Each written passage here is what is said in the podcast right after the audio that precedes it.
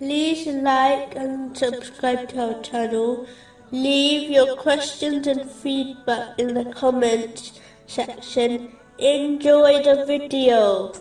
Moving on to chapter 9, verse 97. The Bedouins are stronger in disbelief and hypocrisy and more likely not to know the limits of what laws Allah has revealed to His Messenger.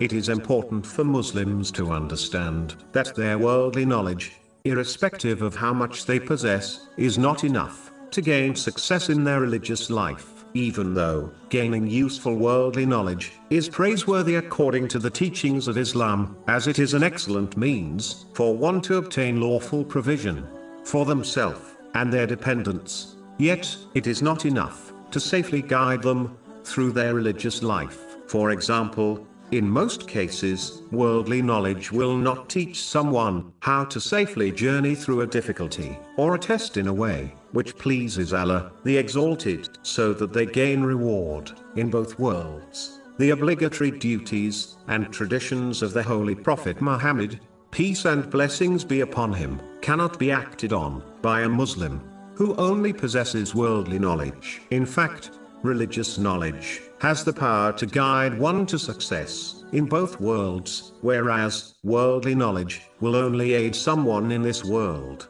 The one who possess religious knowledge will adhere to the obedience of Allah, the Exalted, which will result in such blessings and grace that they will find success in both worlds. Whereas worldly knowledge will inspire one to deduce their own path in religion, instead of acting according to the teachings of the rightly guided, namely, the righteous predecessors. Religion is not to about creating one's own path it is simply to adhere to Islamic teachings. Unfortunately, many Muslims who possess worldly knowledge do not realize this important point, which only reduces their chances of achieving success in both worlds. Therefore, Muslims should strive to obtain and act on both religious and useful worldly knowledge if they desire success in both worlds. This is why gaining useful knowledge is a duty on all Muslims. According to a narration found in